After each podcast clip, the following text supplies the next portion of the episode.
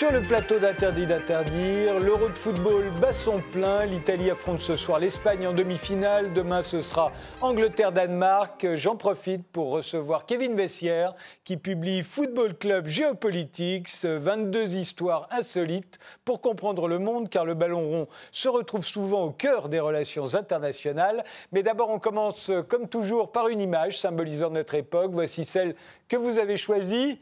Alors elle symbolise toutes les époques, hein, parce que c'est il y a très très longtemps. Hein. Pourquoi celle-ci? Oui, c'est vrai, non, parce que c'est vrai que euh, c'est l'île de Pâques, donc là c'est une statue Moai qui est très représentative de cette île, et que dans le livre il y a une histoire notamment sur l'équipe de football de l'île de Pâques, et c'est vrai que ce lieu est, plus euh, vu comme un lieu touristique, alors que là-bas le football a vraiment un, rôle culturel, social pour la population locale là-bas, et ça nous permet aussi de, nous faire un peu voyager après cette longue période. De, de Covid. Mais c'est vrai qu'on n'imagine pas les habitants de l'île de Pâques jouer au football, alors qu'il n'y a pas de raison qu'ils n'y jouent pas. Bah, c'est vrai, mais après, c'est aussi euh, une île très petite avec euh, pas beaucoup de population locale euh, présente là-bas. Mais c'est vrai qu'ils ont trouvé dans le football un moyen de, s'exprimer autrement et de montrer qu'ils existent autrement que par les, statuts Moai sur et, et, ils arrivent à jouer contre des équipes étrangères parce que c'est très très loin de tout l'île de Pâques. Bah, c'est ça le problème, c'est que c'est une île vraiment très isolée. Et c'est vrai que cette, cette équipe de football, ça permet de faire voyager et de de montrer qu'il y a la culture épanouie euh, autre part. notamment, bah, ils ont un peu comme la Nouvelle-Zélande, ils ont euh, un haka euh, qui s'appelle le hoko là-bas. Et donc, c'est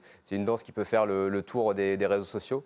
Mais c'est vrai que c'est très compliqué pour eux de se déplacer parce que chaque déplacement, c'est tout de suite beaucoup d'argent et ça reste une équipe amateur. Donc, mais, ils essayent en tout cas de se développer. Eh bien, commençons.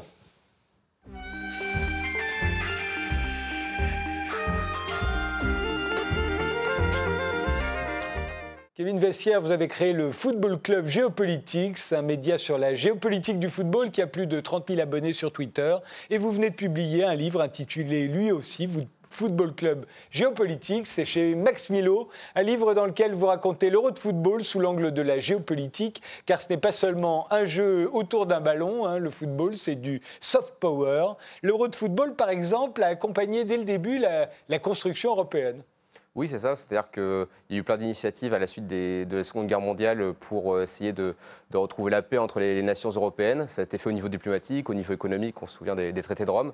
Et puis ça a été fait aussi au niveau du football, avec la, création de l'UEFA en 1954, qui va aboutir ensuite à, la création bah, de l'ancêtre de la Ligue des Champions. Et le succès populaire sera tel qu'on s'est dit bah, pourquoi pas créer un euro de football entre les nations, en sachant que l'Europe était divisée par, euh, par le rideau de fer, par la guerre froide. Et c'est vrai que c'est l'une des, premières organisations qui a réussi à réunir euh, tous ces pays-là au-delà de, au du, du rideau de fer.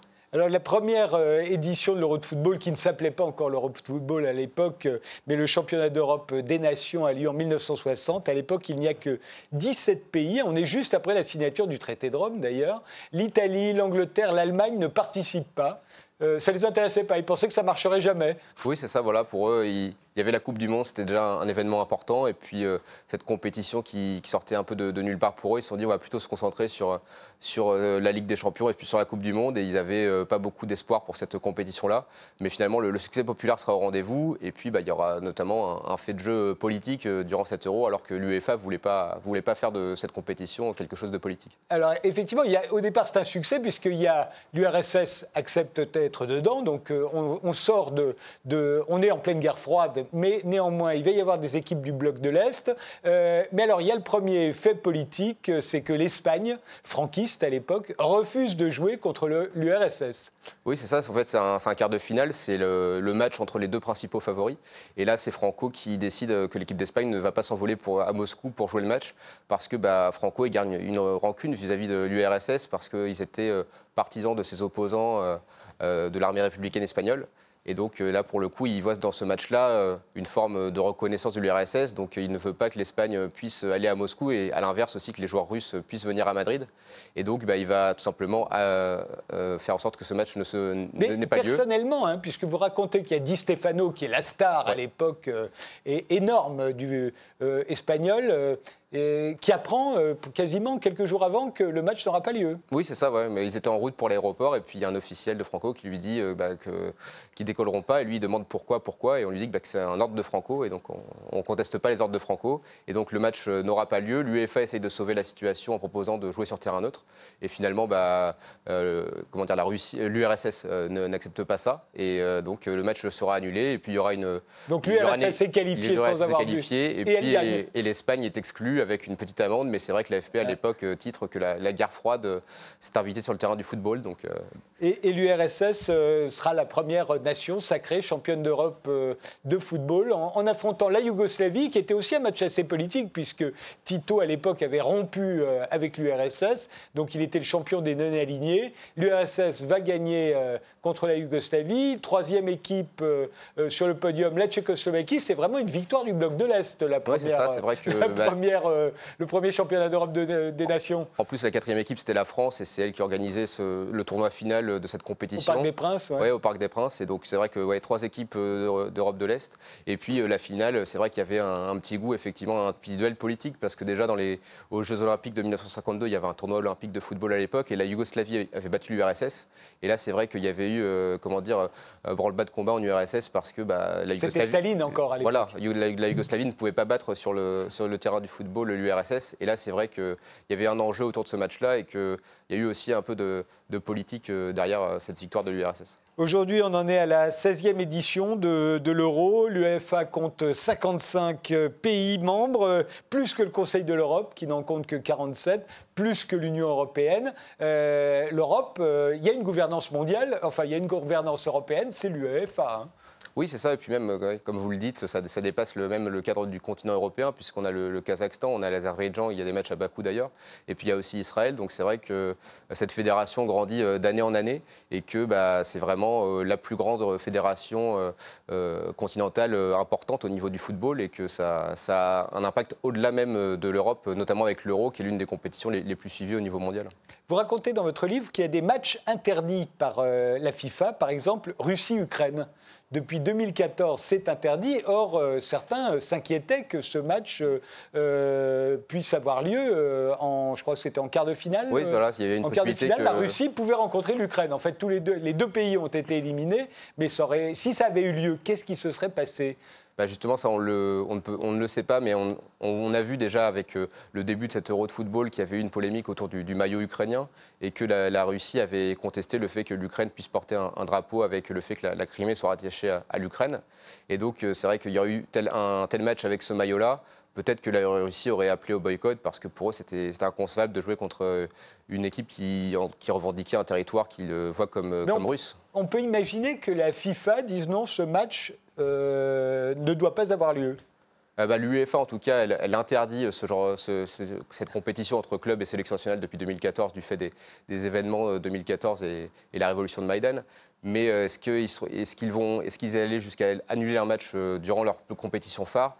Ça, c'est vrai que je pense qu'ils auraient, essayé de, faire en sorte que le match ait lieu parce qu'il y a toujours ce côté que le football doit être au-dessus de la politique, même si c'était compliqué durant cet euro, on l'a bien vu mais euh, ce n'est pas eux qui auraient, je pense, euh, insufflé le fait que le match ne dispute pas. Ça aurait été plus au niveau de l'Ukraine ou de la Russie que ça aurait pu euh, y avoir une décision. Alors, ce n'est pas toujours le cas que le football euh, apaise euh, les relations entre les pays.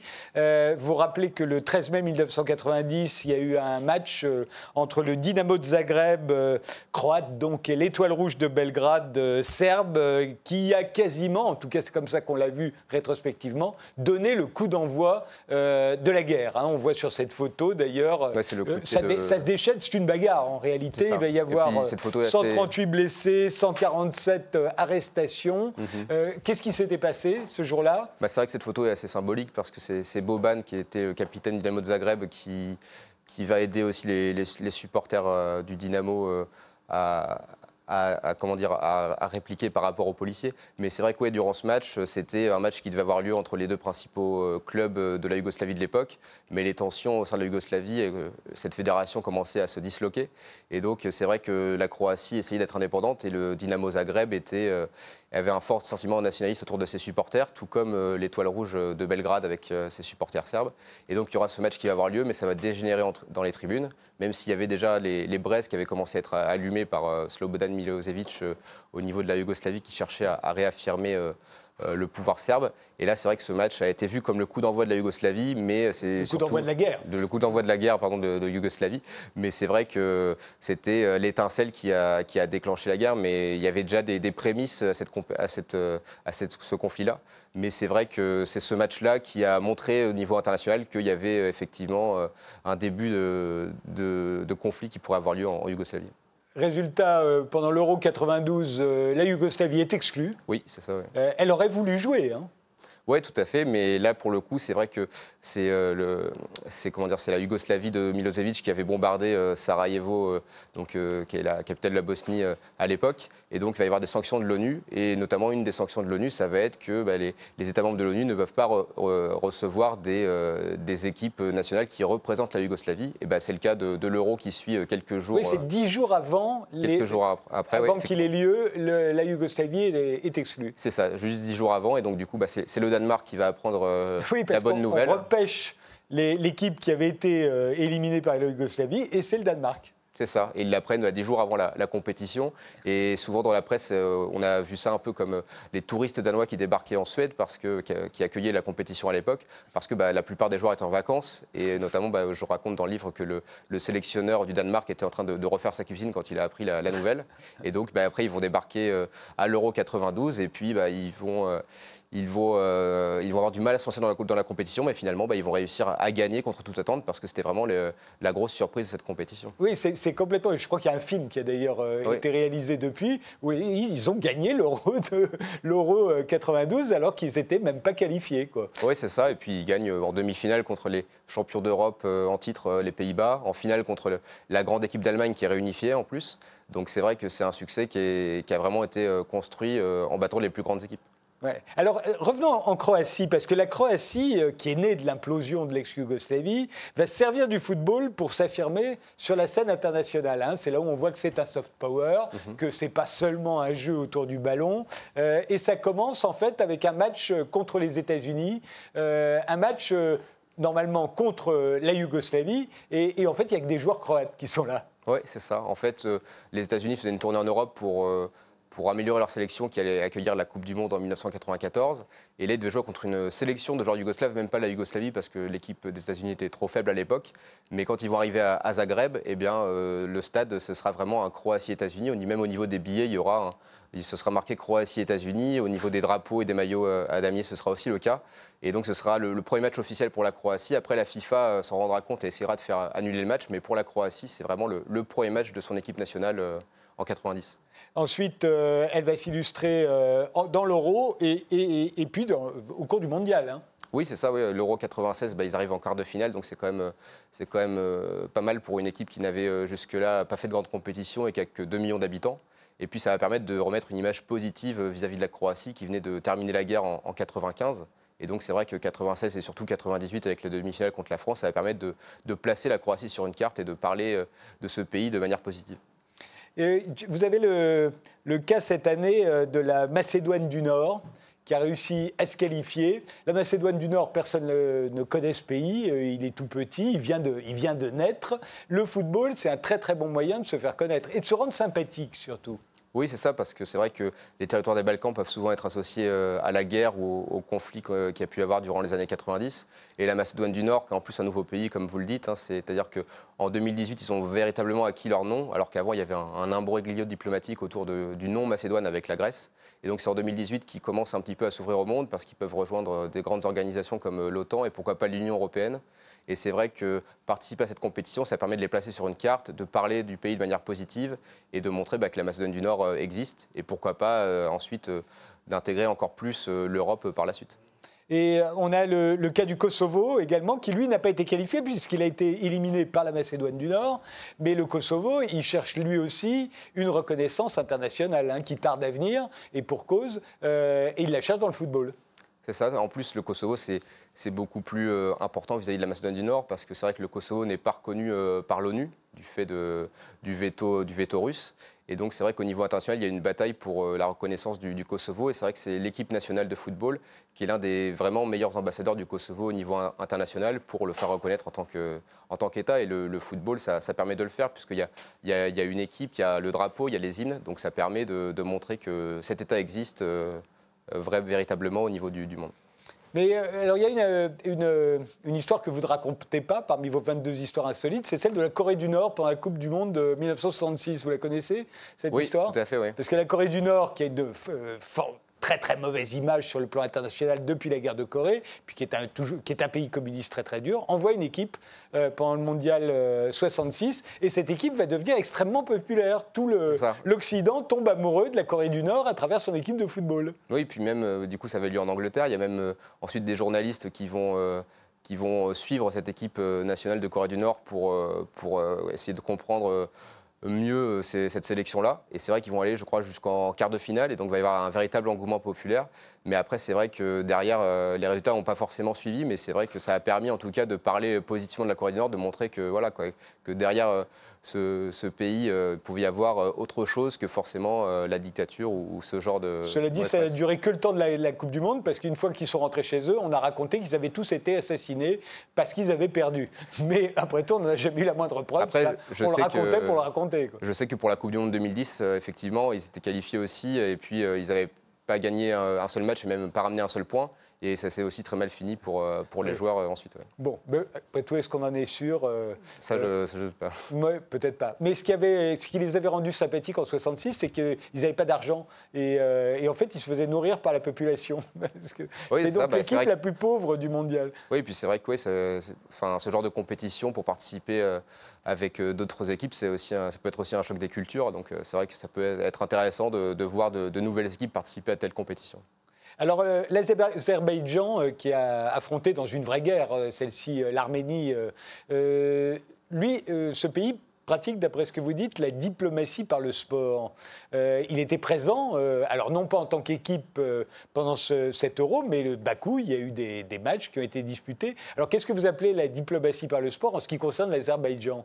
Eh ben, C'est le fait d'utiliser le sport pour pour montrer que, le pays existe sur la scène euh, diplomatique ou la scène internationale. Enfin, le, cas le plus célèbre, c'est le cas du, Qatar, qui est vraiment un, tout petit pays à l'échelle du monde, mais qui depuis les années 90 met en place euh, cette diplomatie par le sport. Donc, euh, en accueillant des, tournois, l'un des, premiers éléments, c'est un tournoi de tennis qui a été accueilli là-bas. Et donc ensuite, ils ont continué cette diplomatie-là. Et puis, bah, c'est la cerise sur le gâteau, ça a été en 2010, quand ils ont eu l'attribution de la Coupe du Monde 2022. Et c'est vrai que pour eux, bah, c'était inespéré, mais ça ça a été un long travail, un long processus pour euh, montrer que ce pays pouvait accueillir des grands événements. Ça montre que, que le pays peut vraiment s'ouvrir sur le monde, accueillir des grandes compétitions. Et c'est le cas avec l'Azerbaïdjan qui essaye de, changer son image de manière plus positive, notamment avec, euh, avec le football en, accueillant des matchs durant cet euro. Mais dans le cas du Qatar, on se demande si ça marche ou s'il si ne récolte pas l'envers euh, de, de, ce qu'il voudrait. Parce que c'est vrai, il y a des, compétitions. Ils ont eu la, Coupe du Monde, on voit d'ailleurs la construction des stades. Euh, mais en même temps, on dit qu'ils ont corrompu euh, la, la, FIFA pour, pour l'obtenir. on dit que ce sera injouable. On dit pire, que pendre sur le Qatar depuis qu'ils ont eu la, Coupe du Monde de football, alors qu'ils sont aussi propriétaires du Paris Saint-Germain, et là, on trouve ça plutôt sympathique. Bah après, c'est vrai qu'effectivement, le, enfin, accueillir une telle compétition, c'est que tous les, braqueurs sont mis sur le pays. Toute la communauté internationale regarde euh, le pays, tout ce qui va bien, tout, tout ce qui ne va pas bien. Et donc, ça peut être le revers de la médaille. On l'a vu notamment avec euh, l'enquête du Guardian par rapport aux, travailleurs qui seraient euh, morts au niveau des, stades, de la construction des stades. Et c'est vrai que ça peut être le revers de la médaille. Derrière cette diplomatie par le sport pour avoir une meilleure image, ça peut montrer aussi les, faiblesses des, États ou, ce qui ne va pas bien. Et donc, ça peut mettre une image moins positive sur ce pays-là. Et c'est vrai que bah, ce sera tout l'enjeu de cette Coupe du Monde au Qatar, de voir si finalement euh, le Qatar en sortira grandi de cette Coupe du Monde en 2022. on, l'a oublié aujourd'hui, mais l'Italie euh, de Mussolini était championne du monde de football. Oui, bah, en plus, 1934, euh, quand la Coupe du Monde a été accueillie par l'Italie. Et donc c'est vrai que là aussi, c'était une utilisation du sport pour promouvoir le, régime fasciste de, Mussolini. Parce que là, la, FIFA cherchait un pays qui pouvait embellir sa compétition, notamment au niveau de la diffusion, au niveau de la radio. Et c'est vrai que bah, c'est l'Italie qui, avait les stades, qui avait mis tous les moyens à, la disposition de la FIFA pour que la FIFA soit une grande compétition de football, mais aussi une grande compétition pour promouvoir le régime de Mussolini. Et euh, avant ça, c'était l'Uruguay qui a été la championne du monde euh, lors de la première euh, Coupe du Monde de football. pendant longtemps, d'ailleurs, on avait l'impression que c'était l'Amérique latine qui dominait le football. Oui, ben en plus, c'est vrai qu'eux, ils ont eu leur première compétition entre nations assez tôt avec la Copa América en, 1900, en 1916, si je, si je, ne me trompe pas. Mais ensuite, c'est vrai que notamment, bah, euh, la finale 1950 après la, Seconde Guerre mondiale, c'était Uruguay-Brésil. Et c'est là que les nations européennes ont commencé à, se, à réfléchir ensemble, à se dire il ah, faut peut-être qu'on s'organise pour euh, concurrencer euh, l'Amérique latine et pas l'Amérique du Sud et pas se, faire comment dire, concurrencer au niveau aussi du, football parce que c'est vrai que l'Europe perdait du terrain après cette Seconde Guerre mondiale. Et donc c'est ce qui a permis la création de l'UEFA et puis ensuite de l'euro comme on en a parlé avant. Euh, et, finalement, est-ce qu'aujourd'hui, on a l'impression que le, football euh, latino-américain est, beaucoup plus faible que le football européen? Vous qui le regardez euh, attentivement, tout ça, vous, êtes d'accord? Après, c'est vrai que oui, effectivement, on, peut avoir cette impression-là, notamment bah, avec la. Là, il y a la Copa América qui, a lieu en ce moment, et c'est vrai qu'elle a beaucoup moins d'impact que l'euro, notamment aussi parce que bah, fêtes euh, elle a eu du mal à s'organiser. Finalement, elle est organisée au Brésil, qui l'a récupérée en catastrophe du fait de, l'épidémie de, la Covid euh, là-bas. Et c'est vrai que ça a beaucoup moins d'impact, même au niveau des audiences, ce n'est pas encore le cas. Donc c'est vrai que tout l'enjeu des, prochaines compétitions, des prochaines Coupes du Monde, ça va peut-être être de, redorer le blason de cette euh, Amérique du Sud, qui est, un, grand continent de, football, mais c'est vrai qu'il perd du terrain quand on compare par exemple Euro et Copa América durant cette période. On, a du mal à, imaginer le poids qu'a pu avoir la, la victoire euh, d'abord en Coupe du Monde, la première fois de la France en 98, puis la deuxième fois quand on est redevenu, on est champion du monde actuellement. Mhm. Euh, euh, ça change véritablement l'image que la France a à l'étranger. on a été pendant si longtemps, enfin en 58 on avait fini troisième mhm. à la Coupe du Monde en Suède, et puis pendant très longtemps ensuite on était vraiment mauvais, et puis tout à coup on devient champion du monde. Bon ben c'est chez nous, puis champion d'Europe, puis on redevient champion du monde. On est maintenant considéré comme une grande nation de football. Qu'est-ce que ça change? Pour la France, ça peut peut-être euh, montrer que, bah, voilà, que la France euh, euh, peut avoir une image de, pays de vainqueur, de, gagnant. Quoi. Mais après, c'est vrai que pour ces genres de compétitions-là, ce n'est pas, au niveau de la France ou de l'Allemagne que ça, ça, peut vraiment jouer. C'est plus, comme on en parlait tout à l'heure, au niveau de, pays comme la Macédoine, du Nord ou des pays qui ne sont pas forcément reconnus au niveau international, qui peuvent, enfin pas reconnus, mais qui ne sont pas forcément mis en lumière au niveau international. Et ils peuvent avoir une meilleure exposition et une meilleure image. Mais c'est vrai que pour la France, le pays est quand même très associé au football. Donc euh, là, je ne sais pas si ça change véritablement grand-chose au niveau international, si ce n'est bah, que la France est championne du monde et que le football a un tel impact euh, mondial que ça peut, ça peut n'avoir qu'une image positive euh, aux yeux, aux yeux du monde vous parlez d'Erdogan et de l'équipe de football de, Turquie. Il a même créé un, club hein, euh, à Istanbul, et je ne sais plus le prononcer. Euh, Başakşehir. Başakşehir. Alors il faut savoir que la Turquie, c'est vraiment c'est le pays qui se passionne le plus pour le football. Les Italiens à côté, c'est rien, hein, tellement les Turcs sont passionnés par le football. Et, vous dites que Erdogan euh, investit beaucoup dans le football pour se faire accepter sur le plan international. Oui, c'est ça, bah, notamment au niveau national dans un premier temps, parce que le football, comme, euh, comme vous l'avez évoqué, c'est une seconde religion là-bas. Chacun supporte son équipe euh, de football et c'est vraiment une seconde famille. Et donc c'est vrai que depuis, euh, depuis 2010, Erdogan et, Erdogan et ses proches, ils investissent dans le football, notamment avec le cas d'Istanbul Başakşehir. Là, pour le coup, avant, ce club ne s'appelait pas comme ça. Mais c'est vrai que le, club a été racheté par les proches du parti d'Erdogan. Et donc ensuite, Erdogan, il, a il, a fait le match d'inauguration de ce club où il a mis euh, trois buts. Il était véritablement euh, mis en lumière. Euh, le club a été rappelé, rappelé Başakşehir parce que c'est un quartier qui a été fondé par Erdogan quand il était maire d'Istanbul. Et c'est vrai qu'il essaye de, mettre ce club sur le devant de la scène. Il, y a eu notamment Istanbul Başakşehir PSG en Ligue des Champions. Mais après, pas seulement à ce niveau-là, hein, notamment aussi au niveau des autres clubs stambouliotes. Et puis au niveau de, la Fédération de Turquie, c'est vrai qu'il y, a beaucoup d'influence de Erdogan pour que le football soit, euh, soit euh, un instrument euh, qui puisse l'utiliser au niveau national, mais aussi au niveau international, même si là, pour le coup, pour cet euro-là, on n'a pas beaucoup vu la Turquie sur le devant de la scène au niveau du football. Mais alors justement, on avait dit, nous, quand la France est devenue championne du monde, que la cote de, Jacques Chirac et de Lionel Jospin, qui était Premier ministre, était montée de plusieurs points. Mmh. Est-ce que la cote de d'Erdogan baisse quand la Turquie perd, perd au football? Ah bah, peut-être, peut-être, euh, je pense que forcément, il y a toujours, euh, c'est forcément lié quand il y a des pays qui sont aussi liés au football que la Turquie ou la France. Euh, dès que, dès, que la France gagne ou la Turquie gagne, tout va bien, et puis dès qu'elle perd, tout va mal. Donc il y, a forcément un lien qui, peut être fait, je pense.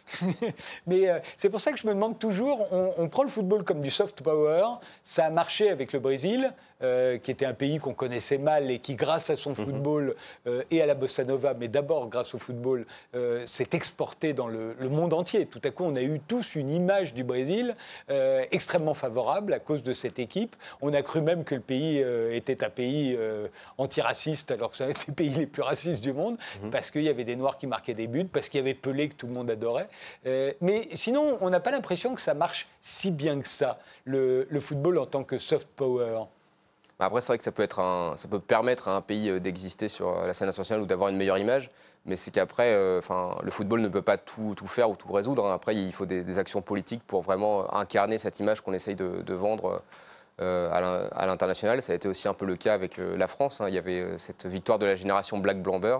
Et puis finalement, on a vu que ce n'était pas forcément, pas forcément l'équipe de football qui représentait cela pour le mieux. Après, il faut, il faut des actions politiques pour concrétiser tout cela. Et ce n'est pas forcément le cas, comme on peut le voir avec, euh, avec le Brésil. Alors, on va voir le cas de, de Orban, parce que la Hongrie aussi, c'est une nation de football, et depuis toujours. On fait une pause et on en parle juste après.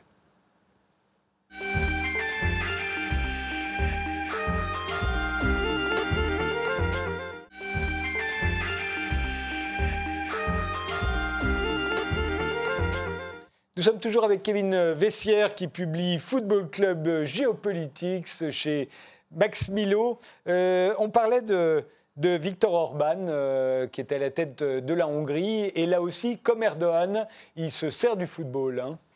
Oui, c'est ça. Bah là, notamment, on l'a vu avec l'accueil des matchs à Budapest. C'est l'un des, seuls euh, stades qui accueillait 100% des spectateurs. C'était là aussi pour montrer que la Hongrie avait la meilleure politique vaccinale et donc Orban en a joué à fond là-dessus. Et donc après, il y a aussi eu le cas avec l'équipe de la Hongrie, où c'est vrai qu'il euh, met en scène aussi cette équipe hongroise pour essayer de retrouver les lettres de noblesse autour du, 11 hongrois, du, du Magyar d'or euh, hongrois qui était euh, dans les années 1950. Et donc c'est vrai qu'il essaye d'en jouer aussi là-dessus. Bon après, ils ont été éliminés, mais Budapest et la Hongrie sont toujours mis en lumière avec l'accueil des matchs de l'Euro. Alors ça s'est retourné contre lui, puisque là, c'est de l'autre côté qu'on euh, a euh, voulu stigmatiser la, Hongrie, qui venait de voter une loi euh, que l'on considère ici comme homophobe. et tout à coup, alors qu'il jouait contre l'Allemagne à Munich, le projet était d'illuminer le, stade de Munich des couleurs arc-en-ciel du drapeau de, l'homosexualité. là, on a un cas typique où c'est l'adversaire qui, tout à coup, va se servir euh, du football euh, pour faire de la politique. Oui, c'est ça. Bah, c'est notamment pour ça que l'UEFA était très embêtée et qu'elle n'a pas autorisé que le stade soit illuminé aux couleurs euh, LGBT parce que l'UEFA voyait cette action de l'Allemagne et de Munich comme ben, une contestation d'une loi nationale hongroise. Et c'est vrai que l'UEFA avait peur d'ouvrir la boîte de Pandore avec ce genre d'événement, de se dire ben, si on prend une telle décision, contre la Hongrie, ça peut se passer pour euh, d'autres euh, lois nationales euh, de nos, de nos pays membres au niveau de l'UEFA. Mais c'est vrai que tout le monde, enfin beaucoup de gens ont été choqués de la décision de l'UEFA. mais quand on y réfléchit, on se dit si chacun faisait ça, où ça irait? Bah après, le problème de l'UEFA, c'est qu'il y a déjà, il communique beaucoup sur ces messages aussi un petit peu d'ouverture, d'inclusion, aussi des, messages en faveur des communautés LGBT homosexuelles. Et pour le coup, là, c'est vrai que bah, ils n'incarnent euh, pas forcément leur message en, rejetant une telle demande de la part de l'Allemagne, mais leur difficulté, c'est que bah, l'UEFA, ce n'est pas, pas que l'UEFA, c'est 55 euh, fédérations membres, et que, comme vous le dites, s'ils prennent une telle décision, eh bah, ça peut se retourner contre eux, et puis euh, chaque État pourrait ensuite utiliser le football pour contester une loi d'un autre, autre État membre. Oui, on se dit que... Parce qu'il y a une... Y a une il y a toujours l'idée que quand on fait du sport, on va faire du sport avec son adversaire, mais au fond, euh, le temps du sport, comme le temps des Jeux Olympiques par exemple, est celui d'une certaine neutralité. Euh, en réalité, il n'en est jamais rien. Non, bah après aussi, effectivement, le, sport a toujours été utilisé comme un, instrument politique et même à, ses débuts, euh, comme, euh, comme la Coupe du Monde 1934 ou bien euh, les Jeux Olympiques de, Berlin en 1936. Hein, ça a toujours été une arène, un instrument pour quand même promouvoir le nationalisme, promouvoir le, drapeau. ça peut aussi, d'une certaine manière, aussi remplacer les, conflits et, avoir une bataille sur le terrain. C'est vrai qu'il y a beaucoup de, de, matchs de football qui ont pu être mis en scène pour montrer qu'il y avait une véritable bataille sur le terrain pour réaffirmer les les anciens sentiments nationaux. Et là, c'est vrai que bah, c'était le cas avec cet euro-là qui a été très euh, géopolitique et politique avec le cas du stade de Munich. Il y a une guerre euh, qu'on a appelée la guerre du football. Vous la racontez dans votre livre. Euh, elle fait suite à un match entre le Honduras et le Salvador. Oui, c'est ça. C'était un match pour la, pour la qualification à la Coupe du Monde 1970. Et donc, il y a un match entre le Honduras et le Salvador, mais ce match va, va, avoir lieu. Il y en aura même trois qui auront lieu.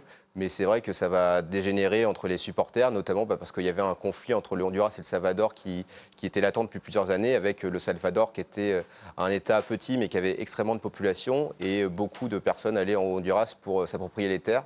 Et donc, euh, chaque État accusait l'autre État de, ses problèmes nationaux. Et donc, c'est vrai que bah, ces matchs, ensuite, cette confrontation, chacun voulait que l'autre équipe gagne l'autre. Et finalement, ça, ça, a dégénéré en guerre. Et bon, la Parce que c'était quand même pour la qualification pour la Coupe du Monde. Hein. Ça, on est en quelle année là? On est en 69. Après, la, après, ce sera la Coupe du Monde 70. Mais euh, finalement, euh, même si euh, c'est le Salvador qui s'est gagné, qui s'est qualifié à la fin, eh bien, on a très peu parlé de football durant ce, moment-là, parce qu'ensuite, ça, quelques jours après ces, ces matchs-là, la, guerre va, va, arriver. Et puis ensuite, en 70, le Salvador, les joueurs n'ont plus vraiment la tête au football et vont être éliminés de, de la compétition assez rapidement et on va plus trop entendre parler d'eux, alors que c'était les, grands héros de 1969. Ils étaient un peu vus comme les, soldats euh, sur le terrain. Quoi. Et, la guerre elle-même, euh, elle va durer longtemps? Non, elle va pas durer très longtemps, notamment parce que les, deux États sont, euh, sont, pauvres et donc il y a beaucoup, plus beaucoup de, munitions et de soldats présents pour les, les deux pays. Donc c'était vraiment une manière pour les deux États de montrer que l'autre était plus puissant par rapport à l'autre. Mais c'est vrai que cette guerre ne va pas durer très longtemps et que le conflit sera toujours latent entre ces deux États frontaliers. Il y a en 1985 euh, le match entre Hong Kong et la Chine. On est avant que la Chine populaire ait, récupéré Hong Kong, qui, ça ce sera en 99. En 85, là aussi c'est un match de qualification pour la Coupe du Monde de 86. Alors on n'en a retrouvé qu'un article. Euh, qu'est-ce qui s'est passé exactement pendant ce match? Eh ben, c'est vrai que ouais, c'était un match euh, de qualification pour la Coupe du Monde. Et euh, c'est vrai que si euh, la Chine battait Hong Kong, ils pouvaient se qualifier pour le prochain tour. Et là, c'est Hong Kong qui, va gagner ce match-là. Et ça va déclencher de véritables émeutes. Ce sera même les, premières grosses émeutes en Chine à ce moment-là, puisque bah, c'était inconcevable que, Hong Kong puisse gagner la Chine, surtout que Hong Kong ait commencé, à avoir un peu plus des envies de, se détacher de, la Chine et aussi du Royaume-Uni. Et donc, c'est vrai que voir euh, le, petit État de Hong Kong gagner la Chine à ce moment-là, pour, euh, pour la Chine et pour les supporters chinois, c'était inconcevable et ça a déclenché ces émeutes. Mais euh, la Chine ne, se sert pas véritablement du football pour l'instant bah, elle essaye, c'est vrai qu'avec Xi Jinping depuis 2014, il a un grand projet de, effectivement de, mettre la Chine au football et que, de construire une grande équipe nationale, mais euh, ça n'a pas forcément fonctionné. La, première stratégie, ça a été d'investir euh, des millions dans les clubs et d'acheter euh, des grandes stars, notamment on se souvient de Carlos Tevez qui avait le salaire le plus important en 2016. Mais ensuite, ça n'a pas forcément fonctionné. Et là, on voit que maintenant, il y a une stratégie pour finalement renationaliser les clubs, euh, faire en sorte que ce soit vraiment des joueurs chinois qui soient présents dans, la sélection de Chine. Mais là, ce n'est pas forcément le cas. On voit qu'il y a encore des joueurs brésiliens qui sont naturalisés en équipe de Chine pour se qualifier pour la Coupe du Monde 2022. Mais euh, la Chine, sur le plan du football, en tant qu'équipe nationale, n'est pas véritablement présente alors que dans le monde euh, économique du football, par contre, elle est, vraiment présente. les, États-Unis avaient voulu faire à peu près la même chose en créant le club de le Cosmos de New York. Euh, avec, en recrutant Pelé euh, à la fin de sa carrière. C'était un peu une vitrine, c'était euh, pour initier les Américains au football et pour dire sur la scène internationale, nous aussi on joue au football. C'est ça, oui, il y avait cet, engouement dans les années 70-80 pour pour le football, pour le soccer, comme ils l'appellent là-bas aux États-Unis.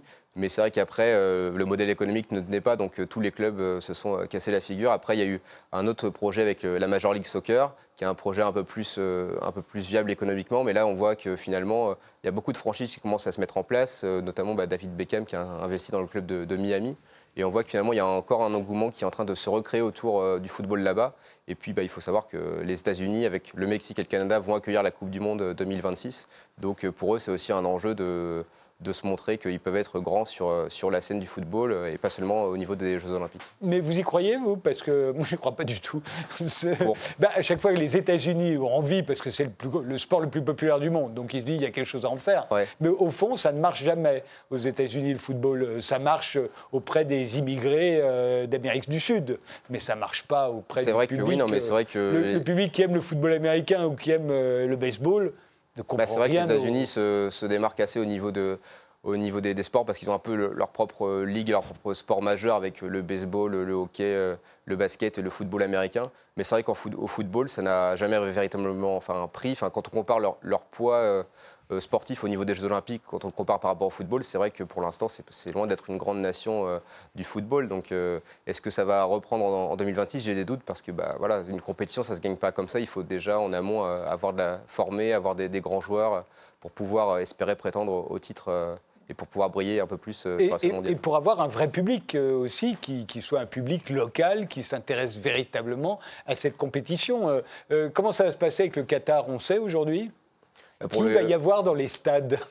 Bah Pour le Qatar, c'est vrai que la, question se pose pour, pour eux, notamment bah, au niveau des, fan zones. Et c'est vrai que bah, si des supporters arrivent, il y aura, il y aura d'autres questions qui vont se poser au niveau de, de l'alcool, notamment de la consommation d'alcool pour les supporters, au niveau de l'accueil aussi, parce qu'on sait que ça va être euh, des stades qui vont être euh, dans un périmètre extrêmement réduit. Donc il euh, va falloir aussi devoir gérer ça avec euh, on ne le sait pas encore, ou peut-être euh, il y aura peut-être encore euh, une vague épidémique, donc il y aura aussi ces questions-là à gérer. Mais c'est vrai que c'est une grosse question pour le Qatar et ce sera un enjeu pour eux parce que bah, accueillir une telle compétition et autant de, personnes venues d'horizons différents, bah, pour eux, ce serait un moyen de montrer que voilà, ils, peuvent accueillir des grands événements internationaux et que le Qatar est, ouvert sur le monde. Mais justement, par rapport à l'alcool, qu'est-ce qu'ils ont décidé? Parce que pour le Qatar, c'est à peu près comme si la France, accueillant la Coupe du Monde de football, acceptait que tous les supporters venus des pays étrangers fument, de fument du shit, euh, par exemple, dans les fan zones ou en mhm. regardant les matchs. Euh, pour nous, ce serait inimaginable. Pour le Qatar, c'est exactement la même chose, d'accepter qu'on boive de l'alcool. Donc qu'est-ce qu'ils ont décidé finalement? Ça, je ne sais pas dans le détail, mais après, je crois qu'ils vont faire des fan zones ou des zones euh, spéciales voilà, où ce sera autorisé. Et après, en dehors, non, parce que voilà, ne voudront pas accueillir de problèmes qui puissent avoir lieu au niveau intérieur du pays. Mais oui, je pense qu'il y aura des zones spéciales, il y aura des, espaces où ils, mettront un droit un peu plus important dans certaines zones. Alors, il y a évidemment le match euh, Angleterre-Argentine en 86 euh, que vous racontez. Euh, on est juste après la guerre des Malouines où on a vu Margaret Thatcher envoyer la marine britannique pour restaurer la souveraineté anglaise sur l'île des Falklands, comme il l'appelle, qui avait été envahie par l'Argentine. À l'époque, c'était la junte militaire en Argentine. Ça provoquera d'ailleurs sa chute. Et puis, juste après, donc la Coupe du Monde et Maradona. Alors racontez. Bah là, c'est vrai que ce match, c'était vu comme une revanche euh, de la guerre des Malouines entre l'Argentine et l'Angleterre. En plus, euh, bah, ce match-là, il y, a Maradona qui va mettre deux buts. Euh, un qui va être un, peu, un peu de la triche avec la, main de Dieu, même s'il y a toujours ce côté un petit peu, un petit peu comment dire, génial de ce but quand il saute et qu'il marque finalement de, la main. Là, on peut le voir à l'écran. Et après, un autre oui, on a dit, c'est les Argentins qui ont dit la main de Dieu. Hein, ouais, voilà, Puisqu'il a marqué avec la main. Aujourd'hui, on en est sûr. Lui, il voit ça, il a fait voilà, main de Dieu, mais pour l'Angleterre, c'était pas forcément un main de Dieu, c'était un but de la main et c'est pas Qui n'avait pas été vu par l'arbitre. Euh. C'est ça, voilà exactement. Et après, bah, par contre, il va mettre un, but d'anthologie où il va dribbler euh, euh, beaucoup de joueurs anglais pour marquer le, but qui va leur permettre de se qualifier. Mais c'est vrai qu'effectivement, ce but-là, comme il le dit lui, c'est une manière de, venger les Argentins qui sont morts lors de la guerre des, des Madelouines. Et ce sera fortement instrumentalisé tout au long de, ce match et, et, même après. Et donc, Argentine-Angleterre, il y a toujours euh, cette, idée, cette, idée, de, de guerre des Malouines, ce conflit autour des Malouines qui a lieu lors de chaque match euh, entre l'Angleterre et l'Argentine. Oui, il y a un peu comme les, matchs entre la France et l'Allemagne, qui ont toujours une, une connotation euh, qui n'est pas seulement sportive. Alors oui, c'était vrai, notamment bah, pour le match de 82 à, Séville, lors de la demi-finale de la Coupe du Monde, où là, c'est vrai que la presse, il y avait un peu un discours guerrier, une revanche de la Seconde Guerre mondiale et c'est vrai qu'avec euh, l'événement qu'il y a eu entre Schumacher, qui, avait euh, comment dire, foncé dans, dans, Baptiston. Et puis il y avait. c'était le gardien. Le gardien, voilà. Et qui avait été un peu décrit effectivement comme, comme un soldat ou comme, comme une brute à l'époque. Mais maintenant, c'est vrai que les matchs Allemagne, euh, Allemagne-France, c'est plus vu comme des matchs qui peuvent peut-être célébrer euh, le fait que euh, France-Allemagne, c'est un couple important, du, un couple européen. Et donc, ça célèbre plus ce, genre de compétition, même, enfin, ce genre de, de, compétition, effectivement. Mais c'est vrai que maintenant, on n'a plus trop ce, style guerrier dans, ce genre de match. En, pendant, pendant, le mondial 70 au Mexique, il y avait eu le fameux match Angleterre-Allemagne. Euh, à l'époque c'était l'Allemagne de l'Ouest, hein, mais qui, pareil, euh, sur lequel on avait projeté une revanche euh, de la Seconde Guerre mondiale. Oui, c'est ça. Et puis moi, ça me fait penser aussi à un autre match, notamment en, 88, il y avait eu un Pays-Bas-Allemagne en demi-finale de l'Euro. Et là aussi, il y avait eu euh, tout un discours, euh, notamment au niveau des Pays-Bas, pour euh, refaire le, match qui avait eu lieu, enfin, ou, la guerre qui avait eu lieu au niveau de la Seconde Guerre mondiale. Et notamment, bah, il y avait Ronald Koeman qui avait demandé un maillot à un joueur allemand et qui ensuite bah, a fait, mine de s'essuyer les fesses avec ce maillot-là pour montrer que voilà, l'Allemagne, ils les avait véritablement gagnés et humiliés sur, sur le terrain du football. Et ça a toujours ça a été un peu prenant au niveau des années 80, le fait que l'Allemagne pouvait être vengée au niveau du terrain du football. Il y a l'équipe euh, de l'Algérie indépendante, euh, l'équipe du FLN. Ça, c'est 1958. Alors ça, c'est toute une histoire absolument extraordinaire, puisqu'en une nuit, tous les joueurs euh, algériens qui jouaient dans des clubs français disparaissent. Oui, c'est ça, en fait. c'est au niveau du FLN, ils avaient l'idée de, de, fonder une équipe de football pour promouvoir euh, l'Algérie indépendante, parce que c'est vrai que ça prenait pas forcément au niveau euh, international. C'était encore vu comme un conflit interne à la France, puisque l'Algérie à l'époque c'était euh, un territoire français. Et donc c'est vrai qu'ils ont eu cette idée en voyant qu'il y avait beaucoup de joueurs d'origine algérienne présents dans, les différents, dans des grands clubs français et même présents en équipe de France. Et certains étaient des très très bons joueurs. Oui, voilà, qui devaient participer à la Coupe du Monde 1958, mais finalement ils ont réussi à, convaincre plus qu'un joueur même une véritable équipe et donc, ils vont euh, s'enfuir euh, effectivement de, la France pour aller euh, à Tunis et pour commencer à, créer cette grande sélection. Et donc, ensuite, ils vont faire des matchs, ils vont faire des, tournées, en fait, notamment en Europe de l'Est, où ils vont gagner pas mal de matchs et ils vont être vus, notamment avec leur style de jeu qui est, qui est très libéré au niveau du, dribble, au niveau des buts marqués. Ça va être un peu genre ce sentiment de, de fraîcheur au niveau de l'Algérie indépendante et ça va totalement l'incarner avec cette équipe. Euh, mais euh, est-ce qu'on est sûr que tous euh, étaient véritablement volontaires? Est-ce qu'ils n'étaient pas forcés de rejoindre l'équipe du FLN Parce qu'ils font tous des très belles carrières, mmh. ces joueurs-là, dans les clubs français. Certains sont en équipe de France. Ils pensent tous qu'ils vont aller faire la Coupe du Monde en, 58. Et encore une fois, on a fini troisième, donc on avait nos chances. Et, et du jour au lendemain, ils disparaissent. Et, ils doivent jouer pour, pour une équipe, en fait, qui, qui, qui fait du spectacle, qui fait la promotion de l'Algérie indépendante. Ça a du sens et je comprends que ça a attiré un certain nombre, mais est-ce qu'il n'y en a pas un ou deux qui, qui a été un peu forcé? Non, je ne pense, je pense pas que c'était forcé. Après, eux, ils avaient vraiment. Euh, euh, quand on regarde les récits des joueurs de l'époque euh, qui ensuite en reparlent, eux, ils avaient vraiment l'idée de, déjà de montrer que l'Algérie, n'était pas forcément lié à la guerre ou de promouvoir une autre idée de, de l'Algérie. Après, effectivement, c'est que cette sélection a pris tellement d'importance que est-ce qu'ils avaient prévu que ça, ça ferait, euh, il ferait 4 ans de, matchs euh, de tournée, parfois dans des conditions difficiles, parce que ça reste quand même une, sélection qui avait, peu de moyens. Mais bon, ils ont pu jouer aussi en, Asie notamment, ils ont pu jouer contre l'équipe du Vietnam et euh, il y a le général de l'époque qui avait gagné la bataille de Dien Bien Phu qui leur dit bah, que s'ils arrivaient à gagner l'équipe du Vietnam, ils allaient forcément arriver à gagner euh, la guerre est arrivée à être indépendant. Donc euh, c'est vrai que ça, après, après 1962, c'est vrai que cette équipe a, plus euh, beaucoup pu jouer ensemble et a été moins flamboyante. Mais c'est vrai que ça, ça, a pu jouer un rôle au niveau international. Parce qu'il faut bien voir que de 58 à 62, l'Algérie n'étant pas encore indépendante, ils ne sont pas en Algérie. Hein, et ils sont basés à Tunis et puis ils font, ils font des tours. C'est seulement à partir de 1962 que ça devient la véritable équipe d'Algérie, puisque le, le, pays est indépendant. Et là, en fait, il n'y a plus la magie.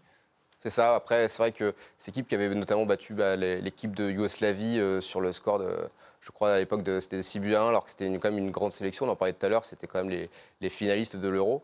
Mais après, c'est vrai que oui, il y avait peut-être moins cette magie, il y avait moins ce côté euh, voilà, euh, foot, foot pour représenter l'Algérie qui n'existait pas véritablement encore. Et donc, c'est vrai qu'après, on a moins vu l'Algérie sur la scène internationale, notamment bah, en Coupe du Monde. On ne les a pas vus briller par, la suite. Il y a l'équipe du Groenland euh, qui s'inspire un peu de ça hein, aujourd'hui. Oui, c'est ça. Moi, j'en parle aussi dans le livre. Effectivement, le, Groenland, donc actuellement, c'est un, un, territoire danois, mais c'est vrai que le Groenland, c'est une immense île et que maintenant, ils ont un peu des envies d'indépendance parce qu'avec le, le réchauffement climatique, ils peuvent plus euh, utiliser euh, leurs ressources fossiles. Et c'est vrai que ça intéresse beaucoup euh, d'États. On avait vu notamment bah, que les États-Unis, avec Trump, avaient l'idée de racheter le Groenland au Danemark. Et puis la Chine aussi investit beaucoup, beaucoup là-bas. Et donc pour eux, bah, c'est une idée de montrer qu'ils peuvent, ils peuvent être reconnus en tant que véritable État. notamment par le football, en montrant leur drapeau avec les hymnes, etc. Mais bon, pour le coup, il leur faut encore, euh, il leur faut encore de, comment dire, des, ressources économiques pour pouvoir, euh, pour pouvoir être indépendants vis-à-vis du Danemark. Pour l'instant, avec le Danemark, ils s'en sortent plutôt bien, mais peut-être qu'à l'avenir, euh, si la situation le permet, ils seront, indépendants. En tout cas, pour d'autres sports, notamment Fédération de handball, ils sont reconnus au niveau international, mais là, pour le coup, avec la Fédération d'Amérique du Nord. Mais donc, pourquoi pas les voir après à l'Euro pour, pour la suite On ne sait pas encore. Vous parlez d'une équipe euh, du réchauffement climatique euh, dans votre livre Oui, tout à fait. Je parle de. C'est le dernier chapitre. C'est euh, sur les îles Tuvalu. Et donc là, c'est un petit archipel d'Océanie qui a créé une équipe de football, là aussi, pour alerter sur la situation climatique là-bas, parce que c'est vrai que c'est l'un des, l'un des premiers archipels qui peut être euh, submergés par, les eaux, puisque bah, ils sont très près du niveau de la mer. Mais c'est vrai que pour eux, c'est assez compliqué d'exister parce qu'ils ont, c'est un territoire très inaccessible, qui ont euh, très peu de touristes comparé à ces autres voisins de l'Océanie. Et donc là, c'est vrai qu'ils ont créé une équipe de football pour aussi euh, montrer que voilà, ce pays existait et qu'ils pouvaient en parler autrement. Mais comme on parlait au début avec l'île de Pâques, c'est très difficile pour eux de se déplacer, de faire des sélections internationales vis-à-vis des autres équipes. Mais en tout cas, pour eux, c'est une manière de, se montrer aux yeux du monde et de montrer aussi qu'ils ne veulent pas disparaître euh, sous l'effet du réchauffement climatique. Il y a quatre euh, équipes qui restent en lice euh, pour cet Euro 2021. aucun, qu'est-ce, qui, qu'est-ce qui se joue derrière ces deux matchs à vos yeux, vous qui regardez ça sous l'angle de la géopolitique? Oh bah, là, pour le coup, il y, a, quand même beaucoup moins de, matchs géopolitiques. C'est vrai que si l'Ukraine s'était qualifiée, il y aurait peut-être pu avoir quelque chose à dire parce qu'on a vu quand même que les représentants politiques de l'Ukraine euh, mettaient, euh, mettaient, en scène pas mal le maillot ukrainien. Mais là, pour le coup, non, peut-être que si l'Angleterre gagne, ça pourrait effectivement les remettre, ils pourront utiliser cela pour remontrer que c'était vraiment la, terre du football. Ou le Danemark, il pourrait aussi refaire une surprise et voilà, se, rappeler au souvenir de, de, 1992. Et puis ce serait aussi une, une belle conclusion après le, terrible événement qu'ils ont vécu avec euh, Eriksen euh, qui s'était écroulé, euh, leur capitaine, au début de la compétition. Donc non, c'est vrai que là, pour le coup, l'aspect politique, il y aura peut-être plus grand-chose à dire à ce niveau-là, au niveau de l'euro, mais bon, on ne sait jamais, cet euro a été très géopolitique, donc, donc à voir. L'Angleterre, euh, à part euh, la Coupe du Monde 66 sur leur terrain, dont on a dit d'ailleurs que c'était la Coupe du Monde qui avait été la plus corrompue de toute l'histoire, mhm. euh, l'Angleterre n'a jamais remporté de, titre européen et, un seul titre mondial. C'est une grande nation de football, mais au fond, qui n'a pas gagné grand-chose. Bah, c'est vrai que oui, c'est la terre du football, mais puisque c'était, euh, c'est notamment Angleterre-Écosse, le premier match international. Mais c'est vrai qu'ils ont déjà souvent boudé les compétitions de, la FIFA, notamment bah, les Coupes du Monde, parce que pour eux, le football, c'était, euh, anglais, donc euh, il fallait que ça se joue en Angleterre. Et après, ils n'ont pas forcément réussi à avoir des titres derrière, bah, mis à part 1966, mais c'est vrai qu'il y a eu pas mal de, de, problématiques au niveau de la corruption des, arbitres là-bas. Mais c'est vrai que là, ils, ils, ont la possibilité de gagner cette compétition et de, voilà, de, de redorer leur blason, mais euh, ce sera, le chemin reste encore long, hein, c'est que les demi-finales. On se souvient euh, tous aux Jeux Olympiques euh, en 68, quand deux athlètes noirs américains sur le podium avaient brandi le poing et baissé la tête pendant l'hymne américain. cette image avait fait le tour du monde. Là, il y a les, joueurs qui se sont agenouillés pendant cet euro mhm. de football. On voit, ce sont des Belges. alors, quelle signification ils donnaient? Les Français, finalement, ne l'ont pas fait. On a cru qu'ils allaient le faire. c'est un succès ou c'est un échec, ça? Bah Après, c'est vrai que depuis euh, plusieurs années, on voit que les footballeurs prennent euh, vraiment euh, leur rôle enfin, d'ambassadeur ou d'influenceur véritablement à cœur et que voilà, ils peuvent véhiculer des messages autres que le sportif de par leurs actions. Et c'est vrai que pour le cas de la France, la question s'est posée au niveau des joueurs parce qu'ils se sont dit, bah, on pense euh, ce message-là, mais est-ce que... Le message, c'est une référence à George Floyd, hein, oui, voilà, de George Floyd. Donc euh, après, ils se sont dit, au niveau de la fédération, est-ce qu'on peut, est qu'on peut, aussi, euh, est qu'on peut aussi faire passer ce message-là? C'est vrai que la France ne l'a pas fait, après la Belgique l'a fait. Mais c'est vrai qu'en tout cas, ce qui est sûr, c'est que les joueurs prennent de plus en plus en considération bah, tout ce qui entoure le monde du football. On a notamment vu avec les joueurs norvégiens pour, par rapport à l'appel au boycott de la Coupe du Monde au Qatar. Mais euh, en tout cas, est-ce que c'est un succès ou non? Bah, C'est l'avenir qui nous le dira. Mais ce qui est sûr, bah, c'est que l'UEFA est, encore euh, euh, très mesurée sur ce genre d'action, puisqu'elle les, elle les cautionne sans vraiment les cautionner, alors qu'elle promeut des messages d'inclusion, de, de plus d'ouverture et notamment bah, de, moins de racisme dans le football. Justement, là, c'était un message antiraciste ou c'est un message qui n'a que pour but de rappeler George Floyd? Ah, pour moi, non, c'est un message qui va au-delà de ça. C'est effectivement un message euh, antiraciste. Et bah, notamment, on a vu le cas aussi euh, avec euh, l'équipe des Pays-Bas qui avait dit, notamment pour la huitième de finale, ils jouaient à Budapest. Ils se sont dit que s'il y avait eu des, cris racistes dans le stade, ils auraient arrêté de, jouer. Donc on voit que cette question-là est, quand même très présente dans les stades et aussi au niveau de l'euro. Donc vu que c'est la compétition phare qui est vue par des millions de spectateurs, et eh ben, autant montrer des messages, ce type de messages durant cette compétition-là.